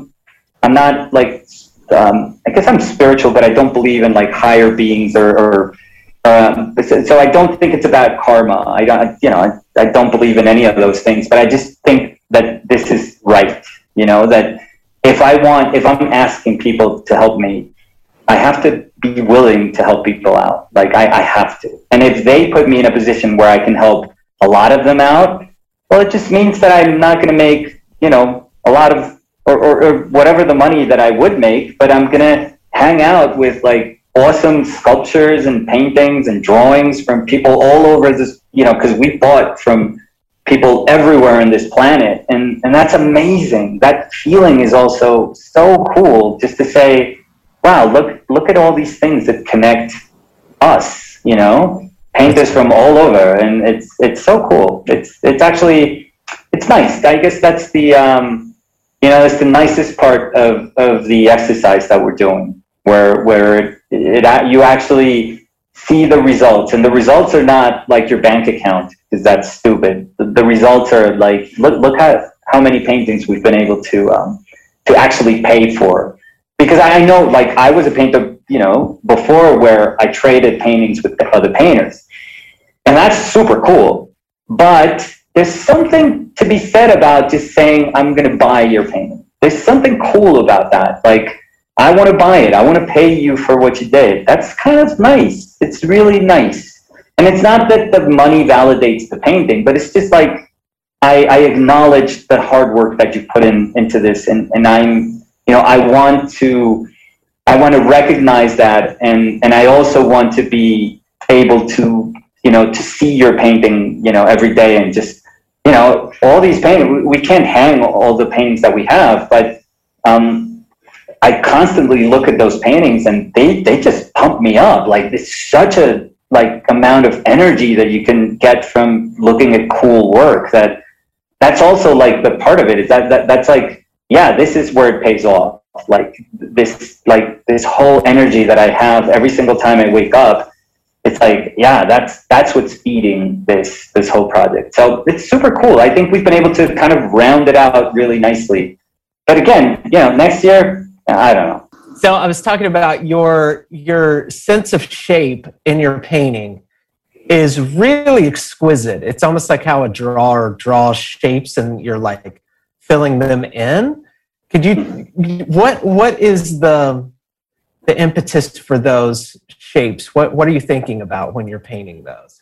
I, I think that those just come out of everything that's been my life up till now because I, I really I wish I could say I'm just painting like my mother was a painter and I looked at painting when I was little and I've loved painting but that's not true like I loved comic books when I was little, and um, my family used to live in the U.S. because um, both my parents we're all Colombian, so it's not it's not that we're American. I I just happened to be American but because I happened to be born while my parents were were there because my father was uh, he did his master's and his PhD, and then he had to go back um, come back home. Mm. but when they came back, when they came back uh, from Wisconsin, because that's where I'm from, um, they brought like a bunch of comic books, stuff that nobody had here in in um, in Bogota, in Colombia, and we had um, children's books, like tons of illustrated children's books, and um, and my brother also had like Frazetta, you know, fantasy illustration mm. books and just really cool stuff. And I grew up with that. Like I grew up looking at very cool art. Um, but I think that I've been in so much contact with cool things that come from so many places. Like when I studied, a bunch of my friends went to the animation industry. When I was in SVA, a lot of people went to video games eventually. A lot of people went to um, animation industry. I have a friend that was, you know, art director in Pixar, and um, and I love everything that they do. You know, uh, uh, other people are illustrators still that are fantastic. Other people are doing like urban painting and they're painting facades of buildings that are incredible. And it's just so much stimuli coming from so many places. And I guess that that's the the coolest thing about you know social media. It's not followers or anything. That's total crap. That's you know that's the uh, bullshit part of all of this but the coolest thing is, is that people don't realize it, but you know, when I was a student, and I, I guess I'm sounding like a 95, but when I was a student, you know, you were beholden to Steve showing up with like a, a, a um, I remember with Fechin, this happened. He had a book on the drawings of Fechin. It was amazing. You couldn't find that anywhere, like fucking anywhere. And he just brought this book, and we were like, "Oh my god, Steve, this book!" And he was like, "Okay, you guys could do a Xerox, but you could just Xerox like two pages. Like, pick your drawings." And I was like, "Fuck, I gotta pick like the two best drawings." And I still have I still have those two Xeroxes of the two drawings that Steve let me copy from his uh, Fechin drawing book. That's and that's that's how precious like the sharing of images was. You know, that's how it felt. It was, or I remembered when uh, David Soman, which was another teacher of ours, he brought in a catalog of uh, Euan Uglow. And I remember looking at Uglow and I was like, what the hell is this? Like, where where's this painter from? Like, all I heard was like Sargent and Merritt Chase and you know all these like American impressionist, post-impressionist, like naturalist painters, and and suddenly Uglow, I was like, what the hell? And it was incredible. It was incredible. But again, it was just a catalog. It had like a loaf of bread on the cover, and that was it.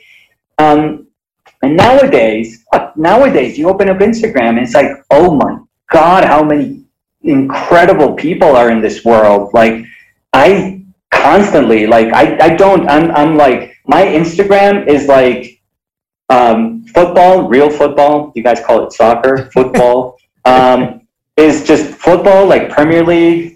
Um, I like boxing, so you know I, I have some boxing and just art, painting, painting or sculpture or like people that do uh, models for uh, video games or for um, you know, models and shit. I love that shit. Like, I love just being completely stimulated by images, by everything. Like, I'm bombarded by all these things constantly.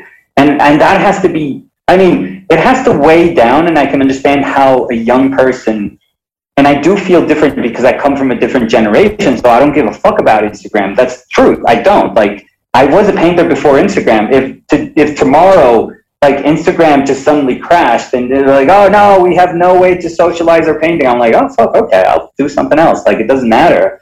Um, but I, I, can understand how a lot of young people they go into Instagram and that totally kind of um, distorts their understanding of what painting is or art, you know, image making is. Because you start thinking like, oh my god, there's so many talented people in here and so varied and so incredible and um, and you start thinking that you're a piece of crap and you're not good enough. Um, but I just, again, I just celebrate all that shit. So I swallow it up. Like I, I eat it up. I, I'm like, this is amazing and this is amazing and this is incredible. And I never try to consciously like put it into my images. I just let it kind of, I don't know. It just, it's just there. And it, and then when I have paint, I'm like, oh, you know what? It could be cool if like pushed like the geometry of these shapes and all these rhythms.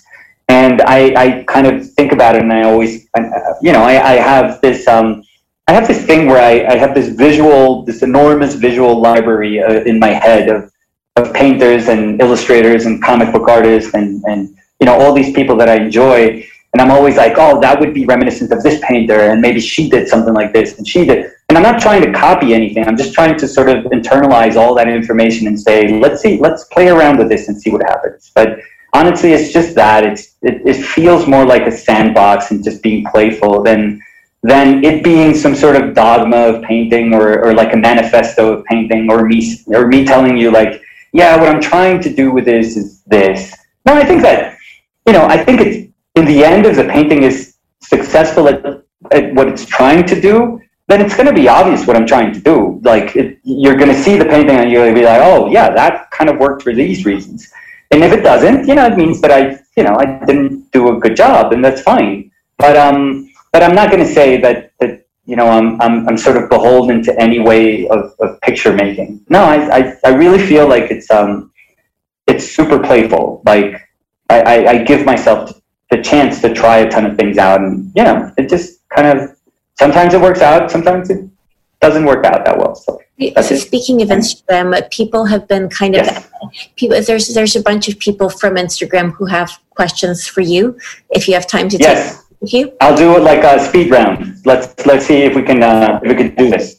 Yeah. Okay. Um, so let me just read read read a few. All right, this one is to the point from Riley Moreno. And um, do you think you'll do a Zoom workshop anytime soon? Would kill to get some critiques from you. Um, I'm actually going to do one uh, right now with uh, Townsend Atelier, and you know, I am, you know, I, I am going to take this opportunity to speak about them because um, I could do workshops now by myself, and I could just tell people, like many artists are, are doing nowadays, to just, you know, you just do a course, an online course, and that's it. You don't need like an, an intermediaries like any anymore, honestly. But the people at Townsend have been so nice to me, and I've done a bunch of workshops there um, when we could do like um, when I could travel to the U.S. and do them, and they're super nice. It's one of those, you know, it's a family-owned, you know, uh, atelier, and um, they work their butts off. They have a super nice community that they've been able to um, create and take care of uh, during the years. This one is in Chattanooga, in Tennessee and I love them. I love both Peggy and Stan, and um, and I was, and of course, the pandemic the, the pandemic hit them like super hard, like really, really hard. Um, and if I can help them out in some way, that's awesome. So I'm doing it through them because you know because of those reasons. I I really have to honor the you know how nice they have been with me. So I am going to do one of those. It's it's going to be like a five day sort of painting challenge thing, like boot camp thing, where where honestly, I mean, those are all just words and it don't mean anything. It doesn't matter. But what we're trying to do is just every day have like a different exercise and hopefully just feel uncomfortable enough where we think we know how to paint, but we realize that we don't know how to paint and we have to try to make sense of, of a picture every single day and that's it. You know, I, I give I give people like starting points and um, some sort of uh, formal obstacle in this in the, in the sense that you know you have to do like a I don't know you have to do like a high key painting and let's see if, if we could solve this through you know super values and yeah stuff like that super simple honestly super simple but it's not it's supposed to sort of uh, disarm people in the sense that you you bring you when you go to a workshop, you're like, yeah, this is the way I work. Don't tell me how I'm supposed to paint. No, I'm going to show you that I can paint. No, I, am like, I, am always like, I could care less about those things. Like, I, I don't care. I, I'm, I'm not here to say that you're a good painter or a bad painter. Like, that doesn't matter. Uh, what I want is that you can just let yourself, you know, go through a workshop where, you know, you know, maybe cool things will happen and, and you can just learn a ton from them. So, yeah. Okay. Nietzsche, so yeah, okay, speed round. Um, the say um, also Briley. Um, actually, I guess the real question that he sent in, not the secondary one about the Zoom workshop. Um, but um, he's saying uh, um, I'm unable to paint in the same da- daily time frame as you, and it seems many other artists are able to accomplish a piece. Usually, I need at least a month to finish a painting. If the piece I've made is admired but not as good as I would have liked it to be, how should I price it? For some, I spend close to 100 hours, and if I were to charge $10 an hour, a thousand seems too much to the qualities that I put out. Any advice on this issue? So it seems like it's a pricing question. That's uh... yeah, yeah. That's I. I don't like formulas to be completely honest, and I think that the worst way to I'm guessing it's the easiest way to try and understand it when you try to tell people, well, how much, how many hours did you put into something? But the truth is, I've seen people put hundreds of hours into a painting and it's like crap. And it's like a crap painting. And that's true. And I think we've all seen it. And the nicest thing we can tell those people, and sometimes we love those people, is like, oh my God, you worked your ass off. Yeah, there's so much work in this painting. But deep inside, you go like, oh my God, you have to know how to work on your painting. Like, so hours don't justify anything. I wish that painting would be like that, that it would be like our mothers uh, I mean, at least that's my mother. It's like, oh my God, he worked so hard. He deserves the world. You know, that's my that's my mother. But it doesn't work that way. It, it actually doesn't. Sometimes people can do like a stupid, you know, painting in like two seconds, and they can charge tens of thousands of dollars. And maybe we can work for months, and and we have to charge, you know, nothing. Um, no, I'm guessing uh, this person, I'm sorry, I, I, I, I, didn't catch the name, so I'm sorry, I apologize. But, you know, this person, they have to um, realize, yeah, if it takes them a month, it takes them a month. Like, who gives a crap? If, if it takes me a day and it takes you a month, then that doesn't mean anything. It takes me a day and it takes you a month, period. That's totally fine. And there's going to be somebody who, you know, it takes me a day and there's going to be somebody that takes them like 30 minutes. And there's going to be somebody that takes them a year. And we just have to come to terms with that and we have to be okay. And as far as pricing, pricing, um, just that's a question that you can you have to answer for yourselves. You also have to understand if you are selling your painting, like who are you selling your paintings? I'm not saying that you should sell more expensive to people that have money. No, that's also crap. But you know, people that usually are accustomed to you know going to galleries and you know looking at painting or looking at art, you know, if you charge a thousand dollars for a painting, even if it's a small painting, they're not going to go like, "Oh my God, a thousand dollars! I'm going to faint." No, they're going to be like, "Okay, like I understand it." But there's, but if you talk to people that have never seen what a painting, you know, costs, um, and and they complain about, or, or they don't complain about a thousand dollar sofa, but then they see that your painting costs a thousand dollars, and they you know they go like, wow, what the hell? What are you doing? This is like robbery. Um, no, it, it, you know, if you have somebody who who who goes constantly, no, or not constantly, but at least you know from time to time goes to shows and and knows fairly how how uh, uh, things are priced, they're not going to faint when you tell them, you know, when you give them a price. Um, but you're the only person that is able to establish what is fair. Like, and what what I mean by fair is that when you receive the money, you don't feel like you cheated somebody, and you don't feel like you're being cheated. And that that I think is the place that you have to be. But that place means very different for you know different for uh, it, is very different for you know different people. For me it means today that if i do a painting and i get 250 bucks i feel totally fine. Like i don't feel like i'm i'm giving my work away. I feel like yeah that's pretty good you know? I feel okay with with getting that. Um, there's a lot of people that are going to say no forget it. I'm not going to sell my work for 250 bucks. You're an idiot and that's totally fine like i'm not what i'm doing doesn't have to work for anyone else. It's, you know, it's just what I'm doing, and it has to work for me. And like I said, I'm totally fine. But you have to find that place where, again, you're not taking advantage of people because don't be a wise ass. Don't try to take advantage of people. That's not cool. But you also don't. You're not. You're not just giving your work away. You're not just you know working your ass off and then just just giving it away. No, it has to be fair. It has to feel like it's something that's fair. So yeah. yeah, that's the best way I could answer, I guess. You, do you want to do one more? Uh? Sure. Okay, this is from Julian Davis. It says, um, I stumbled on Nicholas discussing his recent forays into painting from imagination and memory rather than from observation. Yeah, that's Are, terrible. that was tough. Okay, wait, that was a tough one. Uh, in art history, this tradition tended to start from a very particular iconography, biblical, mythological, etc., which helps the artist. Has he discovered present day equivalents to inspire him? Oof, that's a okay. yeah. Thank you. Thank you for the uh, the easiest one. Like yeah, but the quickest one for the last one. Um, uh, no, the, the, the closest thing. I, I, mean, not in that sense. I don't think I'm I'm searching for um, the sort of narrative painting that that that kind of echoes that sort of um, like the roots of, of Western painting. Um, no, probably I, I, think that I understand myself now more of a like an intimate painter. You know, I just I'm totally comfortable with um, with the commonplace and with you know the unextraordinary. Maybe that that kind of took the place of all those stories and and I'm fine with just speaking about my daughter being tired or my daughter trying to pay attention to her Zoom class or you know things that I would have never thought were the op- should be or, or could be the object of painting.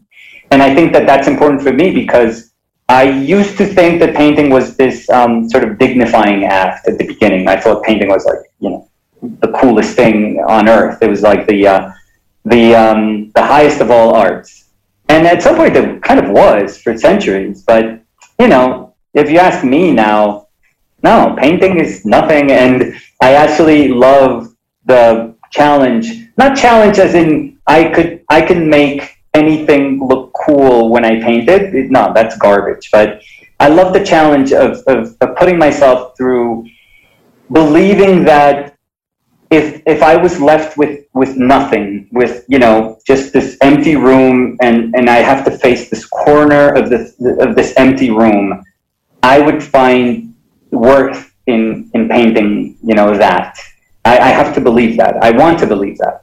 So it is a different road. It's not about um, using as not as a crutch, but but using you know fabled stories as as uh, starting points or as catalysts for for bigger paintings or or um, no, it, it's it's a different sort of narrative. It, it's it's believing that you know you you can you could paint anywhere. You, you don't need much to paint. You could paint anywhere, anything, and and it will be a valuable painting exercise.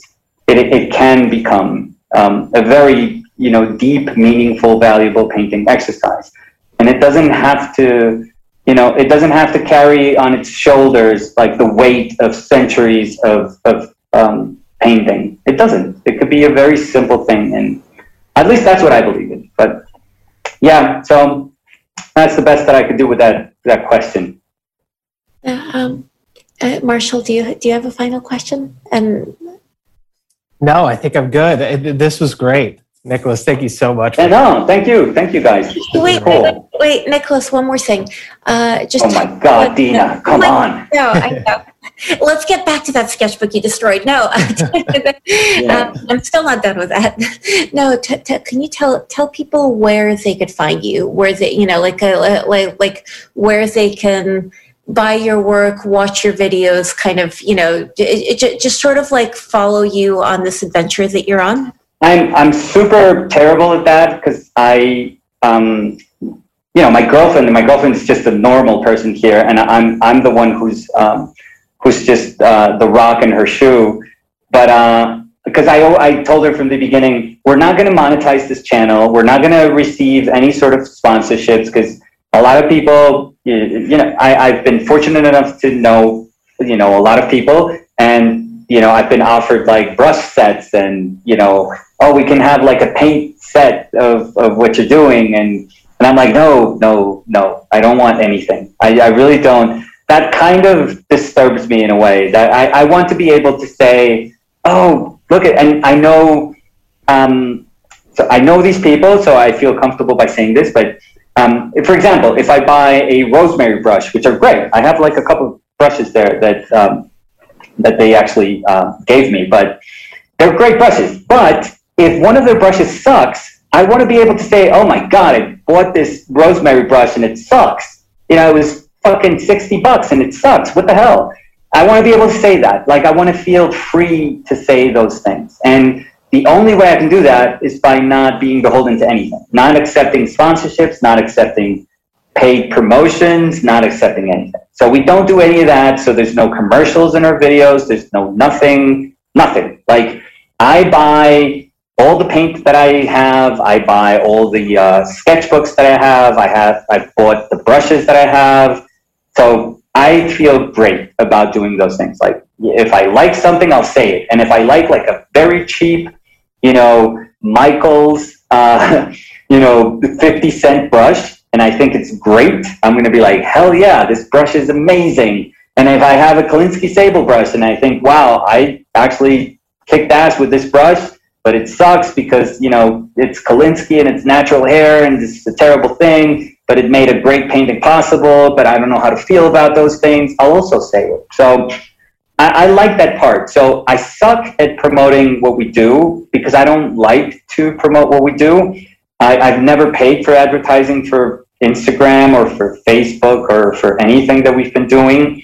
Um, I don't I don't like to work that way. I like for the people that find our channel to find it through kind of organic ways. I'm not going to say I'm not saying that I'm not going to say what the channel is called. Like it's called Our Painted Lives. And you know, if you like the channel, and I guess that that's that's the easiest way to go into what we're doing because that's the project that we're doing right now um, you're going to find like tons of videos. I mean, tons and tons of videos that you can watch. You could super binge uh, uh, watching um, binge watch our, our, our, videos if you want. Um, and you know, if you read the descriptions in the videos, you'll see that there's an Instagram account, and you'll see that there's a page where we have our storefront. And if you like a painting, you could go there and, and buy it. Like if you like the painting that we do that day, you can just go there and buy it. So um, I think that that's a cool way to do it. You know, I don't have to shove, I don't have to put like hashtags all over the place. That, for example, my Instagram, no hashtags, never, ever, never. I don't. Some people think that this this um, algorithm is like the you know it's like the devil. We have to fight algorithms. Fuck, I've never paid for Instagram anything, nothing. I swear to you, like on my dad's life that you know passed away, but I have never paid for anything and I don't put hashtags on any of my posts. Like that shit doesn't work. Like that stuff doesn't work. It doesn't. You know what works? Talk to people. Talk to people. Like put cool stuff in your Instagram and start talking to people and you know exchanging words with people and having conversations with people that you like and and that's what works. It. I mean. I, I've never done anything that's weird with anything that I've been doing. I just post something and I talk, and I've been able to not create this community. It's just that I've been able to be part of a bigger community of people that enjoy painting, and I'm active there as that, or as active as I am with like friends. You know, just chatting with friends and saying, "Oh, that's super cool!" Like, and if I think something is awesome, like I'll share it because I just think it's awesome. You know, and and that's it. That's that. I think that that's a really nice way to find. Um, people's work. So yeah, so you know, if you if you want to check our videos, that's what it's called. It's kind of super simple. It's our our painted lives, and that's it. And if you like it, yeah, I'm guess. And if you dig around uh, a little bit, uh, you'll find like other other spaces that we're at. But I think that's that's totally fine. Thank you so much, Nicholas. No, thank you guys. Thank, thank you, you, so much. This was really fun. Dude, is that a painting? Marshall, is that a painting behind you? I, have been being to ask. Hey, thank you for listening and coming along with us on this long journey. I hope you got some good takeaways from this interview. I want to let you know that we have an official Art Grind podcast hotline now. So call us and let us know what sort of creative projects you have going on during these crazy times. Let us know what's on your mind, and we'll play it on our next episode. The number is 929 267 4830. Again, it's 929 267 4830 at artgrindpodcast.com. And follow us on Instagram. And if you feel like supporting us financially, you can easily hit that donate button on our website. And if you feel so inclined, leave us a review on iTunes. That will really help us. We love all the support we get from our listeners and hope to do our best to bring you more great interviews for you. So be safe out there and stay on the grind.